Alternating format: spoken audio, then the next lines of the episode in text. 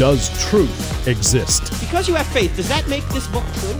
Does God exist? So when someone says there is no truth, if you apply the claim to itself, what should you say? Is that true? They don't think Christianity's true. They're talked out of it.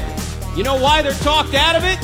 Because they've never been talked into it. Cross examining skeptical and atheistic views. Welcome to Cross Examine with Dr. Frank Turek. All right, if I sound like I have a cold, I kind of do. I don't know why I get a cold in July. I hardly ever get colds, but uh, kind of have a kind of a semi one right now. So if this show is slower than it normally is, that's probably helpful to you, isn't it? Because I speak too quickly anyway. You're listening to Cross Examined with Frank Turek on the American Family Radio Network. Just got back from a wonderful conference out in Indianapolis. The Church of God in Christ denomination. Man, those people know how to worship. Uh, was out there because uh, three years ago I went out to South Africa and uh, was privileged to speak at a church in a very poor area of South Africa, really a slum called Tembisa. And a man by the name of Vincent Matthews had moved his family, his wife and family, 10 kids, to a slum in South Africa to start a church. And I was privileged to speak at that church three years ago. Anyway, when he was asked by his denomination to come back to the uh, United States and uh, run their missions program, he uh, he did that, and he invited me to speak to his uh, denomination at the Indianapolis Convention Center this week, which was just a blast. What great people, and was able to give them a, kind of an overview of why Christianity is true. You know, our four questions Does truth exist? Does God exist? Are miracles possible? And is the New Testament reliable to the point that you can really know that Jesus rose from the dead? Of course, the answer to all those questions is yes, and Christianity is true. So it was great being with them. Maybe I picked up a cold there. I don't know, but we're going to go back and talk about the big questions in life. We had a couple of programs uh, couple weeks ago. Last week we talked more about the Supreme Court. Let me say again, just to reiterate, with regard to the Supreme Court, uh, I mentioned that even if Roe versus Wade is overturned, which it should be, because A, it's bad law, and B, the states have the right to regulate abortion just like they have the right to regulate uh, other behaviors. Most criminal law comes out of the state, as the states, as you know. Uh, but even if it's overturned, that wouldn't necessarily make abortion illegal because the states would have control over abortion law, like they should, which would mean that a state like California or Massachusetts or some other liberal state would probably keep abortion, whereas maybe some of the more conservative states would restrict it or outlaw it. And the left does not want anybody voting on this because they're not confident that the American people would vote the way they want them to. So they want the court to impose that moral point of view rather than the people governing themselves. Now, the only way that an overturn of Roe v. Wade would end abortion in the country, at least legally anyway, is if they found a right to life in the Constitution. They might find that in the 14th Amendment, for example, uh, no due process.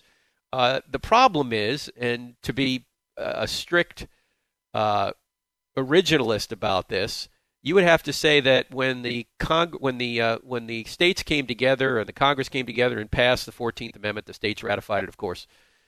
They had to have in mind when they wrote that document that life began at conception rather than at birth.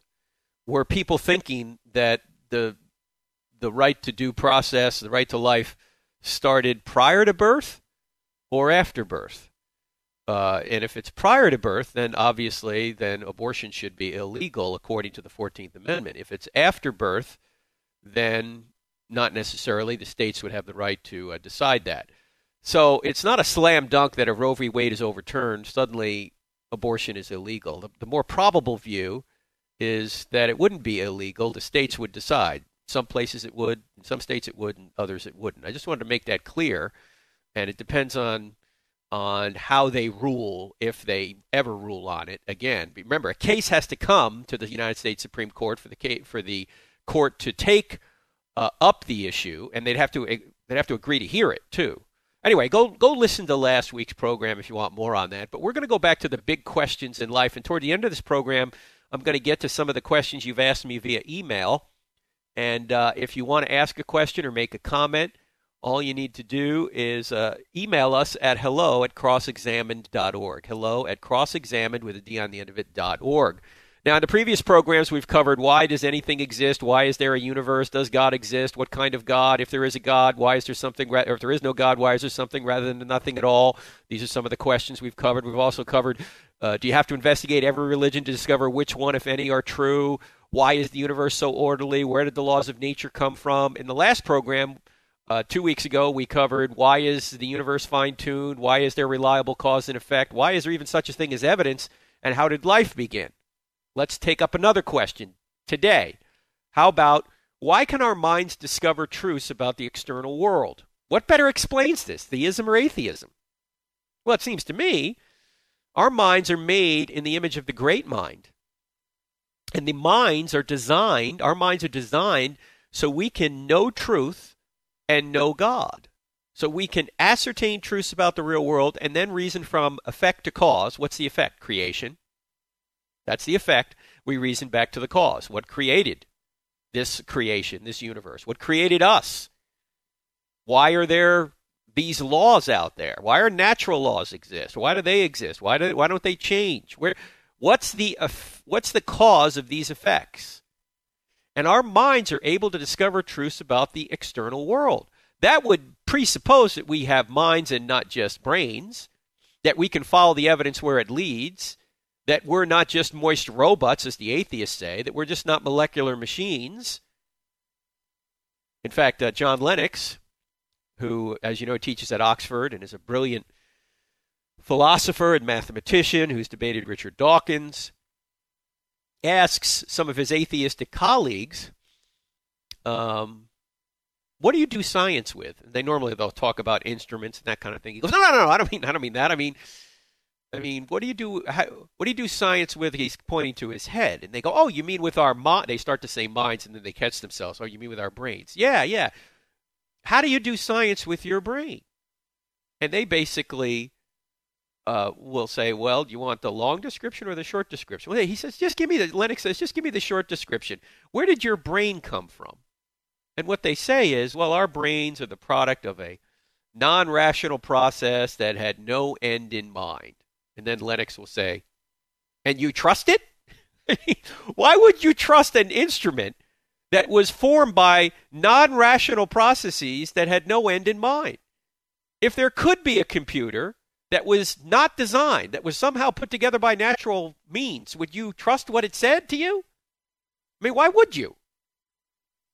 The very fact that we have brains that can create minds seems to indicate that this is the product of intelligence. Our very ability to reason, our very ability to arrive at conclusions that are true about the external world outside of our skulls is best explained by a eternal mind that created all things. Look, there's only two possibilities at the end of the day. Either matter gave rise to mind or mind gave rise to matter. You can you can sum up everything, all these worldviews into one of those two one of those two positions. Either mind gave rise to matter or matter gave rise to mind. Well, mind seems to be ultimate because A, matter had a beginning, B, matter's put together, it's composed, which means somebody must have composed it. Three, matter degrades. There must be something immaterial that brought matter into existence, something that's simple, uncomposed, that composed matter, something that's intelligent, which can create these things and establish a framework by which we can even know anything. And so our minds can discover truths about the external world because our mind is made in the image of the great mind. Because matter was created by mind. And it's best said in the intro to John's Gospel in the beginning was the Logos, meaning the logic, the Word. And the Word ultimately became flesh, as you know. In the beginning was the Word, the mind. That's what brought the universe into existence. That's what sustains the universe right now. That's what created you and sustains you and gives you the ability to know external truths about the real world. Much more after we come back. You're listening to Cross Examine with Frank Turek. Back in two minutes.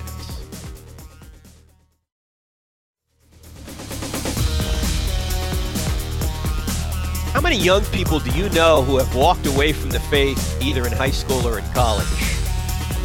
Yeah, I know too many of them.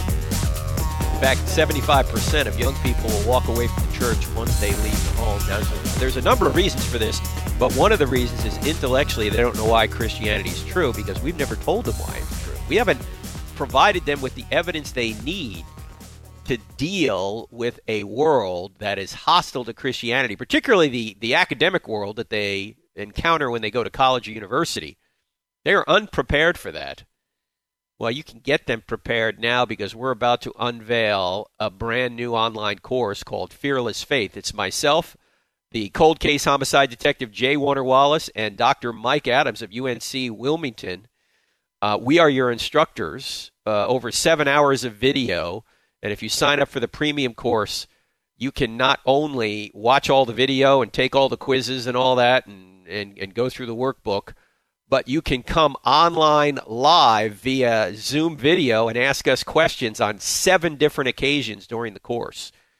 So uh, we're, we're out there running around uh, speaking live uh, all over the country, but we've reserved seven periods uh, and the whole course starts in September over the nine week course where you're going to be able to come on live and ask us questions via video. Uh, you got to go to crossexamined.org, click on online courses, uh, and you can see this course. Uh, and you can sign up for the premium version if uh, you want to be live online via video conferencing with us. Uh, we'll talk more about that as we get closer. I think the course starts first week of September.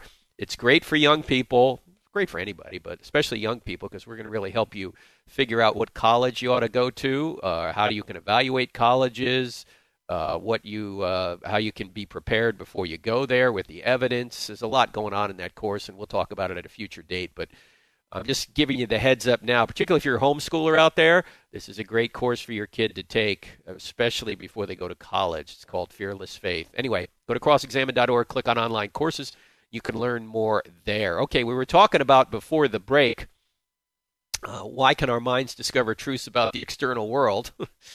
well, it's best explained by the great mind rather than mindless uh, molecules just bumping into one another, as the atheists say. And another question you might ask, another big question, is why is or what is the source of the laws of logic in mathematics? I mean, the very laws that we're using to communicate with one another logical laws, mathematical laws, if we're talking about numbers. Why could, where did those come from? In fact, I was at the University of um, Wisconsin at Madison about five years ago. Now, that campus is a, is about as in love with the Bible as say UCal Berkeley is. Um, they're they're not very favorable toward the uh, Christian worldview. Although I will say that the uh, the Badger Cru uh, unit up there was very robust. I mean, we had about 700 people show up for that event five years ago.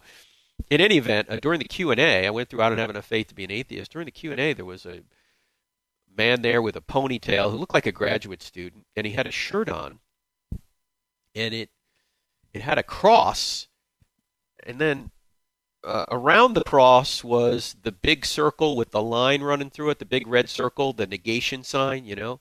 And underneath the cross and underneath this circle, it said bad religion. So I knew this man was open minded. okay. Uh, in any event, he got up to the microphone, and I had just gone through the evidence that uh, that God exists. I'd gone through the cosmological argument, the fine tuning argument, the moral argument, and I'd concluded from those arguments that you can deduce that there's a spaceless, timeless, immaterial, powerful, moral, personal, intelligent creator out there who created all things and sustains all things. And he got up to the microphone and he said, Can you name anything else other than God that's spaceless, timeless, and immaterial? It's a fair question. So I said, Sure, the laws of logic. And he said, Well, then I would argue that the laws of logic don't exist. And so I said, So you're saying they do exist? And he said, No, I'm saying they don't exist. And he said, Oh, you're saying they do exist. And he said, No, I'm saying they don't exist. I said, You're saying they do. He said, No, I'm saying they don't. How am I saying they do exist? I said, Because you're using them right now to contradict me. You see, you can't think a thought without the law of non contradiction, which is one of the laws of logic. The laws of logic are to thinking what your eyes are to seeing. You can't see without eyes, and you can't think without the laws of logic. And so he kind of hemmed and hawed a little bit, and and he, he tried to somehow say that he wasn't really articulating himself very well, but I, I thought I knew where he was going. So I said, are, are you saying that you think the laws of logic are just human conventions? He said, Yeah, that's it. We just invent them, we make them up. I said, If that were the case, there would be no way you and I could communicate. Because if you have your own private idea of the laws of logic in your head, and I have my own private idea of the laws of logic in my head, then we could never get out of our own heads. There'd be no way for us to communicate. The laws of logic we don't create, we use in order to communicate. They exist externally to us, even though they're not material, they're immaterial. And we did not create them. They are actually a bridge between minds. We did not create that bridge, but we use that bridge in order to understand anything. In fact, when he said the laws of logic are just human conventions, well, he doesn't think that very statement is a human convention. He thinks it's objectively true. Because if the laws of logic are just human conventions, then every statement is subjective because it just it's built on a subjective the subjective laws in our head. And that very statement isn't subjective, it's objective. So it's self defeating to say that the laws of logic are just human conventions. No, the laws of logic are grounded in the nature of God. They're derived directly from God. The same thing is true, I think, with the laws of mathematics. Why are the laws why are the laws of mathematics the way they are? And why can we describe the universe in mathematical terms? This is obviously not the product of some sort of randomness. This universe is orderly. In fact, you wouldn't even know what random was unless you knew what order was, and you wouldn't know what order was unless there was a source of order. Without an orderer, i.e., God, or a being like God, a spaceless, timeless, immaterial, intelligent being. So, the source of the laws of logic and the laws of mathematics are better described or better accounted for by a being like God. It's certainly not cre- accounted for by materialism. These laws aren't even material, they're immaterial. Just like your mind is immaterial. Oh, your mind relies on your brain, at least in this state we're in now, but there would be no mind, there would be no laws of logic or mathematics if there was no immaterial realm. There, the, the immateriality is required. And yet, atheists are saying everything's made of molecules. As soon as they say that statement, everything's made of molecules, well, that statement isn't made of molecules. It's a self defeating proposition. I don't know why atheists don't, don't see the, the problem here.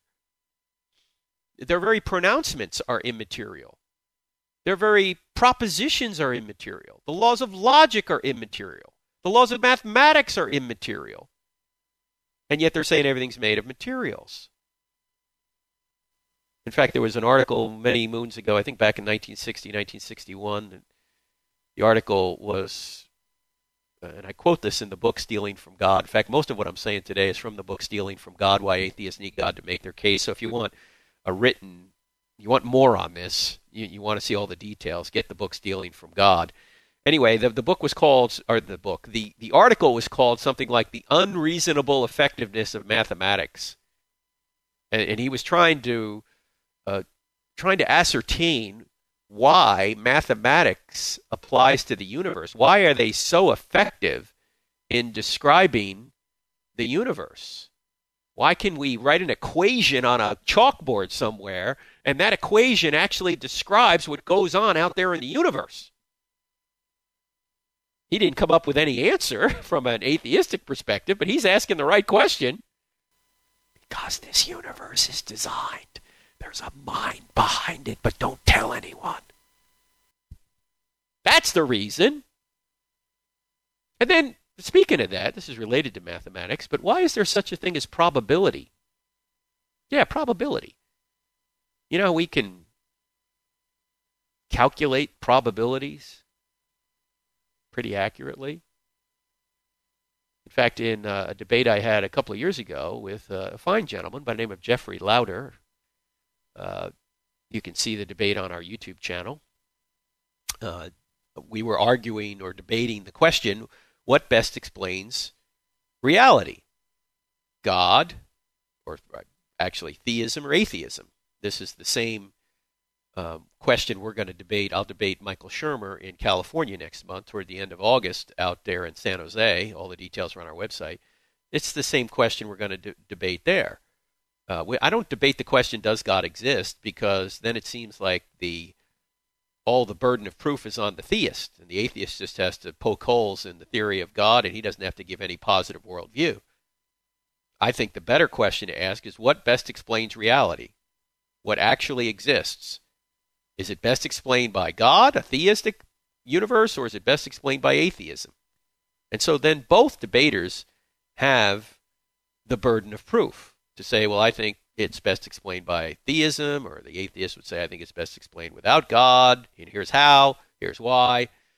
Well, Jeffrey Lowder, to his credit, tried to give evidence for naturalism, and one of the things he was trying to use was probability theory. It's much more probable that naturalism is true, according to him, if there is no God. Um, it seems like we can we can show. It, his argument was that the way the universe is is it's better explained that there's no supernatural being. And so my question is, why are you using probability? And where does where do, where do the laws of mathematics, which are required to use when when you're trying to calculate probabilities, where do they come from? It seems like probability theory, which allows us to estimate the you know, why something might be or not be, requires an orderly universe with immaterial laws like logic and mathematics. So when you're using probability theory to try and say there's no immaterial realm, you're using an immaterial realm, probability theory, with its laws of logic and mathematics built right into it, in order to say there's no immaterial realm. It's, it's a self defeating proposition again. And so, toward the end of the debate, Jeffrey finally admitted that he was not a materialist. And I was like, wow, we could have talked about that in the beginning of the debate. It would have saved us a lot of time. But if you're not a materialist, what are you as an atheist? What do you what grounds these immaterial realms? So, in any event, I think why is there such a thing as probability? Again, it best is explained by theism. The next question we're going to deal with right after the break is why are we conscious at all? And some atheists are saying consciousness is an illusion. In fact, we'll see that from Sam Harris when we come back from the break. And then the final segment, we get to your questions that you emailed me. Hello at crossexamined.org. You're listening to Cross Examine with Frank Turek on the American Family Radio Network. Don't forget about the Fearless Faith course. Go to crossexamined.org and click on online courses. Back in two. We're talking about the big questions in life. You're listening to Cross Examine with Frank Turek on the American Family Radio Network. We've listed, we've been through about 15 questions over the past uh, three shows, or this show, and then two weeks ago, and then three weeks ago. If you want to go back into the podcast archives. And by the way, you can listen to any of these by uh, via our free app, the Cross Examined app. Two words in the App Store. Cross Examined. That's cross examined with a D on the end of it. You not only get the podcast, you get the TV show streaming live, which occurs every Wednesday night at 9 p.m. Eastern and 1 a.m. Eastern, really Thursday morning, 1 a.m., if you're an insomniac. Uh, and also, it's got a quick answer section on there. So you can interact with people right off your phone when they say something you're not quite sure how to answer them. You go to the quick answer section of the uh, of the cross examined app and get an answer right there. It's got our calendar on there. It's got uh, all sorts of uh, different uh, helps right there on the Cross Examined app, even as a place where you can donate. I don't talk about that much on this program, but yeah, you can donate to Cross Examined because we're a 501c3 organization. We go to college campuses, high schools, and churches and present evidence that Christianity is true. And particularly for the high school and uh, college, we don't charge anybody anything. We just show up and therefore we need some help to do that. And uh, we take this on the road to some of the most hostile places academically against Christianity. And if you're a college student out there and you'd like, uh, I don't have enough faith to be an atheist at your school, just email us at uh, crossexamine. Just go to crossexamined.org, follow the cues, and we'll see about coming to your college. We're going to several already this uh, fall, and uh, we go there and present the evidence that Christianity is true. Have a very long uh, Q and A period where anybody can ask any question they want. So it attracts not only Christians but also atheists because anytime you call something I don't have enough faith, I don't have enough faith to be an atheist, atheists are going to show up, which is what you want because you want to plant a seed and answer any of their questions and show that Christianity is a very reasonable worldview. In fact, it's the most reasonable worldview, as we've been talking about. Reason can't even be explained from an atheistic perspective, but it can be explained from a Christian perspective. So, uh, in any event, let's talk about this question why are we conscious? I don't know if you guys have heard of Sam Harris. But most of you who have listened to this podcast for a while probably know who he is. He's uh, an atheist, he's got a very popular podcast. He has several books uh, written either in support of atheism uh, or in uh, support of a particular viewpoint uh, that uh, is from his worldview. He's got a book on uh, morality. He's got a book, Letter to a Christian Nation. he also has, um, as I say, this podcast that's widely followed. And he's got several YouTube videos. And um, I'd like you to listen to what Sam Harris says about the fact that according to him, the self is an illusion. In other words, you don't really your consciousness is an illusion. Let's let's see what he says and then we'll we'll unpack it. It's about a minute and a half long. Here it is. I'm not arguing that consciousness is a reality beyond science or beyond the brain or, or that, that it's, it floats free of the brain at death. I'm not, I'm not making any spooky claims about its, its metaphysics. Uh, what I am saying, however, is that uh, the self is an illusion, the sense of being an ego, an I, a thinker of thoughts in addition to the thoughts, a, an experiencer in addition to the experience. That the sense that we all have of riding around inside our heads as a uh, kind of a passenger in the vehicle of the body. That's, that's where most people start when they, when they think about any of these questions. Most people don't feel identical to their bodies. They feel like they have bodies. They feel like they're inside the body and most people feel like they're inside their heads. Uh, now, that sense of being a subject, a locus of consciousness inside the head, is an illusion. That is, it makes no neuroanatomical sense. There's no place in the brain for your ego to be hiding. We know that, that everything you experience, your, your conscious emotions and thoughts and, and moods and uh, the, the impulses that initiate behavior, all of these things are uh, delivered by by myriad different processes in the brain that are spread out over the whole of the brain that they can be independently erupted. There's, we have a changing system. We are a process. And there's not one unitary self that's carried through from one moment to the next unchanging. And yet we feel that, that we have this this self that's just this kind of center of experience. Now, if you want to hear that again, you can just go to YouTube and type in Sam Harris, The Self is an Illusion, uh, that occurred from 2 minutes and 53 seconds to about 4 minutes and 21 seconds in that video. You can watch the whole video if you want and unpack that for yourself. But let's just unpack what he said there a minute ago. He said, I'm not making any spooky claims about the brain's metaphysics. Uh, he says, What I am saying, however, is that the self is an illusion. Well, first of all, that's a metaphysical claim right there. and the question is, how could you know yourself is an illusion?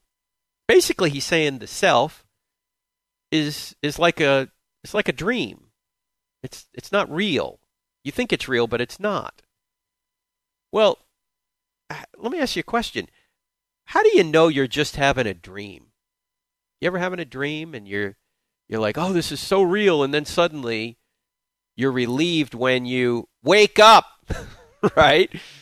You wake up from the dream and you go, oh, thankfully, that was just a dream. The only way you can know it's a dream is to get outside of the dream itself. In other words, you get the more than knowledge of being awake. In other words, you have to go outside the brain. You have to get, or outside of the dream, I should say. You have to, you have to get beyond the dream in order to know that the dream is just a dream.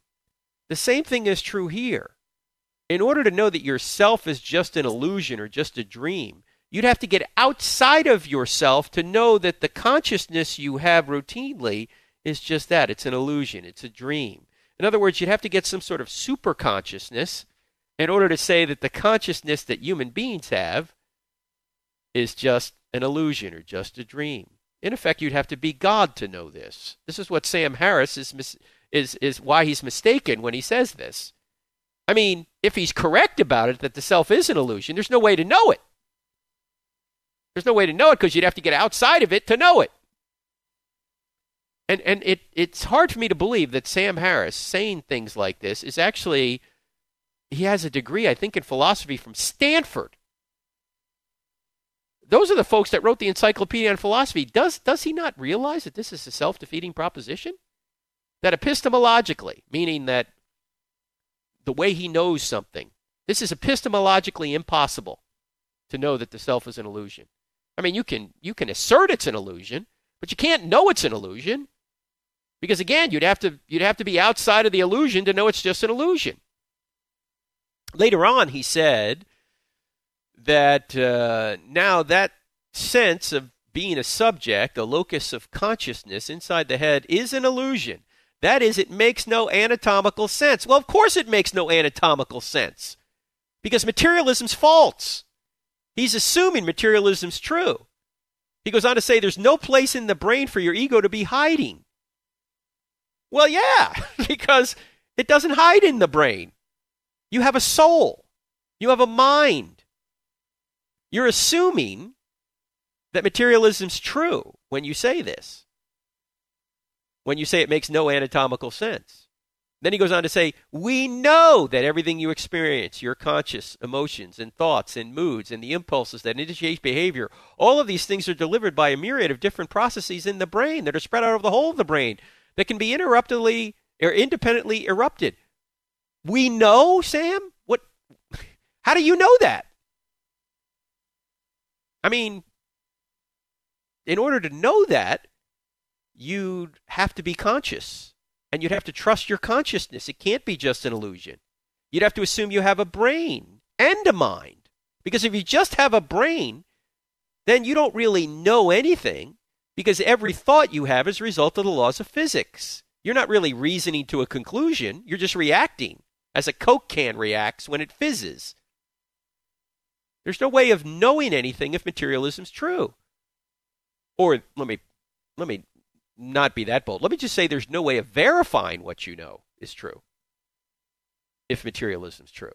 Because if every thought you have is a result, result of the laws of physics, without any, or completely the result of the laws of physics, you, you can't deviate from the laws of physics, then how do you know anything's true?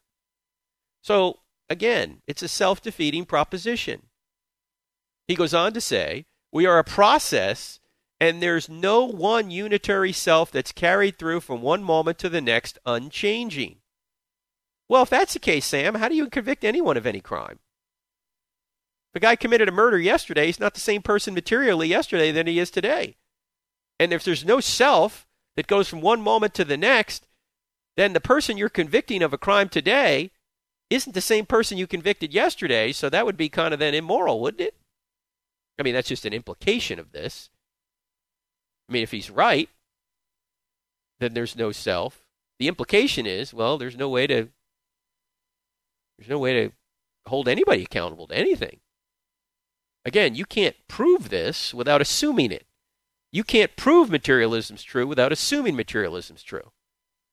Because if materialism's true, you don't have the free will to reason to that conclusion. If materialism's not true, and you can reason to the right conclusion, well, then materialism is not true. and so all these assumptions you have in this the self is an illusion video fall away. They're false. So, when it comes to the big questions in life, like why are we conscious, atheistic materialism can't even get out of the batter's box. Theism, on the other hand, has a very rational explanation for why we are conscious because we're a duality. We're a soul with a body. We're a mind that has a brain. We're a composite. We're put together. And our minds are built in such a way that we can know truth about the real world. It's not illusory.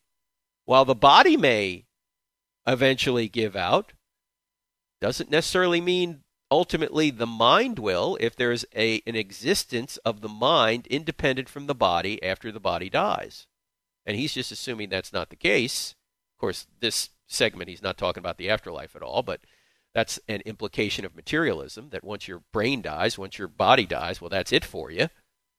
Well, we already seem to have a duality already between the body and the mind, or the body and the soul. So why not assume that the soul can outlive the body?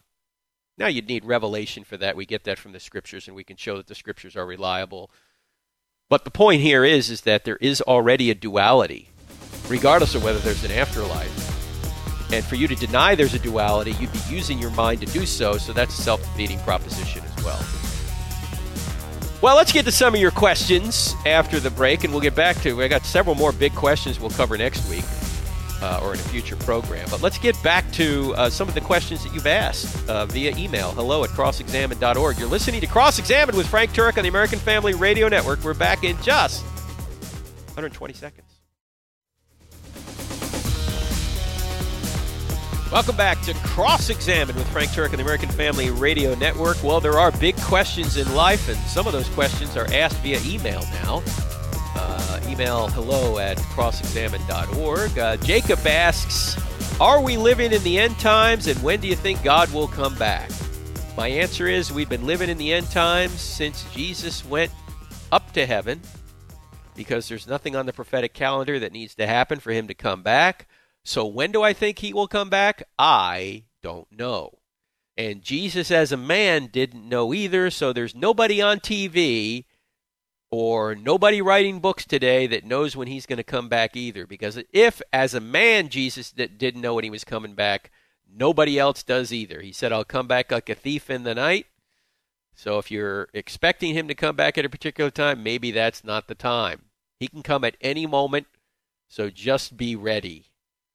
Uh, date setters uh, have been proven wrong time and time again. And so just be ready for him to come back. Don't try and figure out when. It's on his timetable, not ours. I'm on the welcoming committee. I'm not on the planning committee. God's going to do all the planning. Uh, let's see. Another question. I can't believe I got a flat earth question. there are over 240 scriptures supporting a fixed and immovable earth. Look, I have very little patience for this. If you think the earth is flat, take a long walk and see how far you get before you fall off. Uh, it's quite obvious the earth is not flat, and the Bible is written from an observational perspective, just like we use observational language, even though we live in a relatively scientifically advanced age. I mean, we talk about sunrise and sunset all the time, even though we know it's not really rising, it's not really setting. We talk about the four ends of the earth. In fact, let's talk about sunrise and sunset. If you turn on the if you turn on the news tonight and you watch your local news, the weatherman might say uh, sunrise tomorrow at 6:14. He's not going to say Earth rotation will become apparent at 6:14. Why? Well, because things are best spoken about from an observational perspective, not a rigorous scientific perspective. We don't talk about Earth rotation we talk about the sun rising and the sun setting. So the, the scriptures that you think deal with the earth being flat, it's written from an observational perspective, not a strict scientific perspective. Another caller or writer says, My husband of 17 years that was raised in a Christian family has decided that he no longer believes the Bible. He has reasoned in his head that if God really were loving and all knowing, then he would have not have created any people knowing that most of them would go to hell.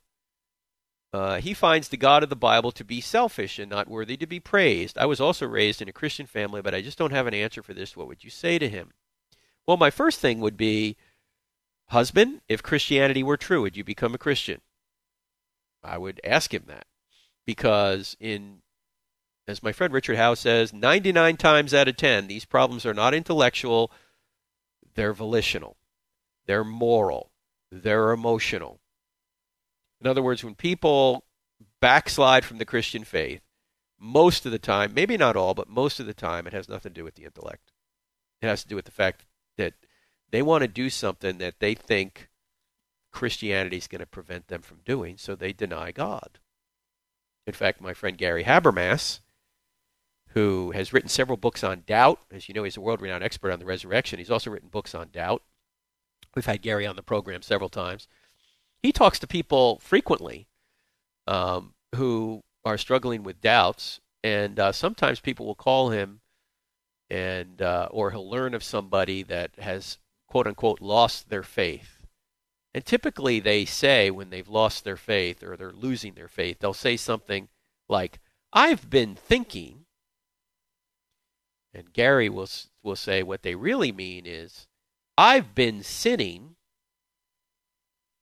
Now, I'm not saying this is the case all the time, but quite frequently, more often than not, that's the issue. Now, going back to this, that if God were really all loving and knowing, he, he would have not created any people knowing that they would go to hell. Okay?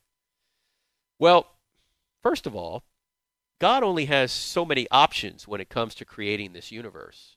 Could he have created a universe where everybody believes? Well, it's logically possible, but it might not be actually achievable with free creatures because it would be a contradiction for God to force people to believe in him.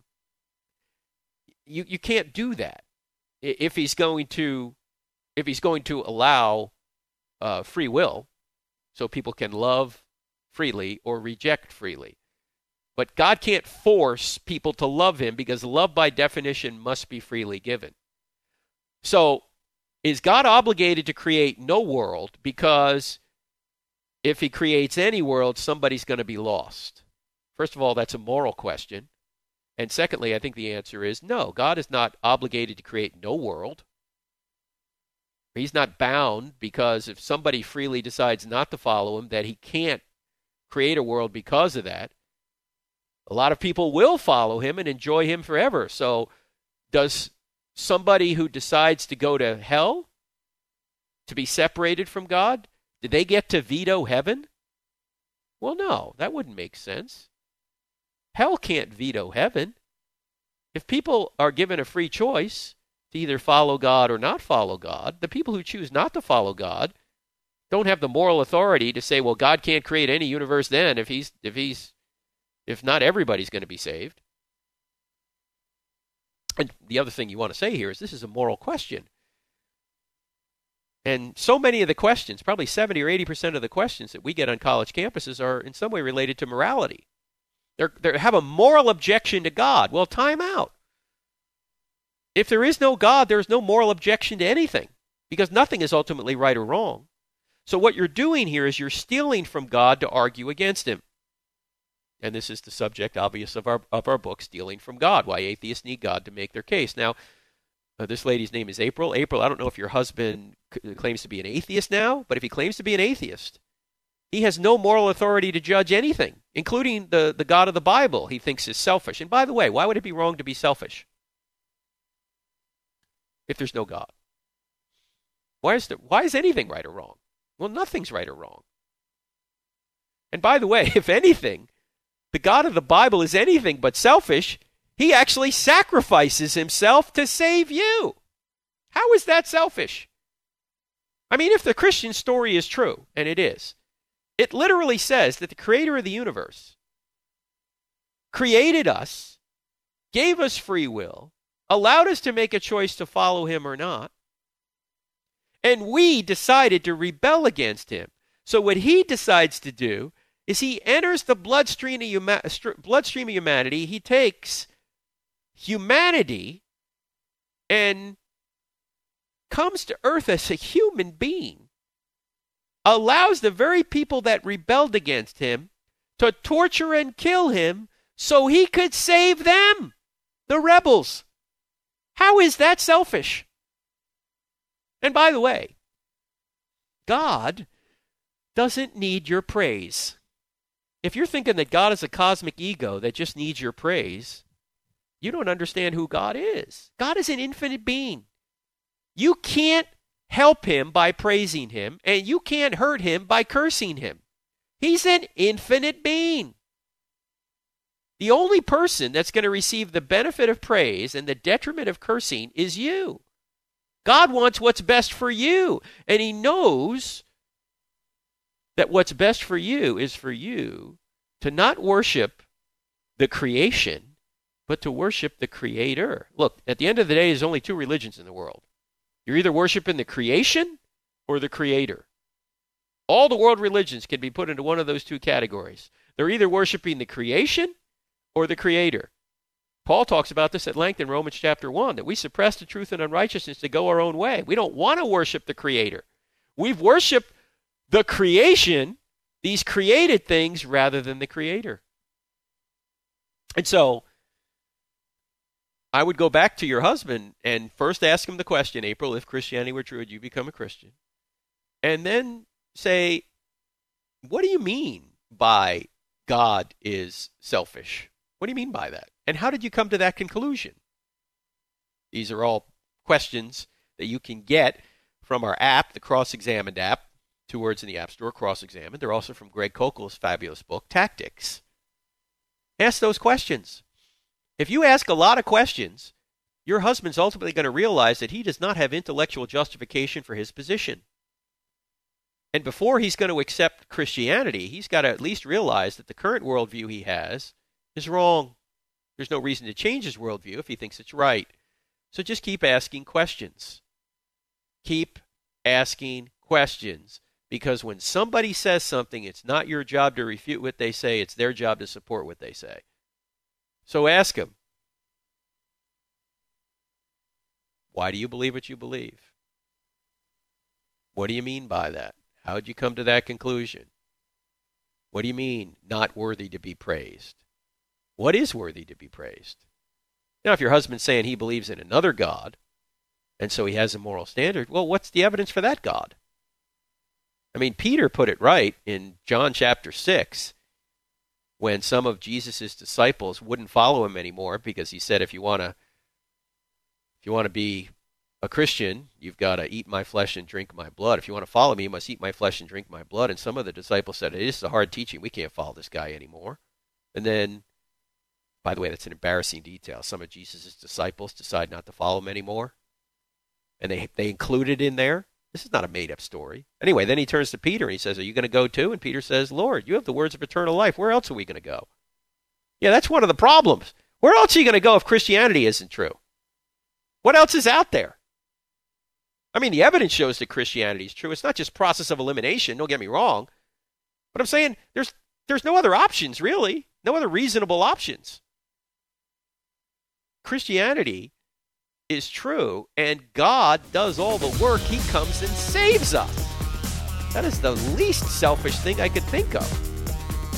He goes through pain and suffering to save the rebels. So mention that to him. We'll get to some more questions next week. You're listening to Cross Examine.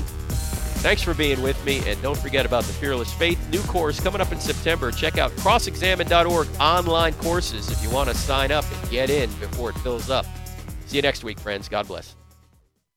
The views and opinions expressed in this broadcast do not necessarily reflect those of the American Family Association or American Family Radio.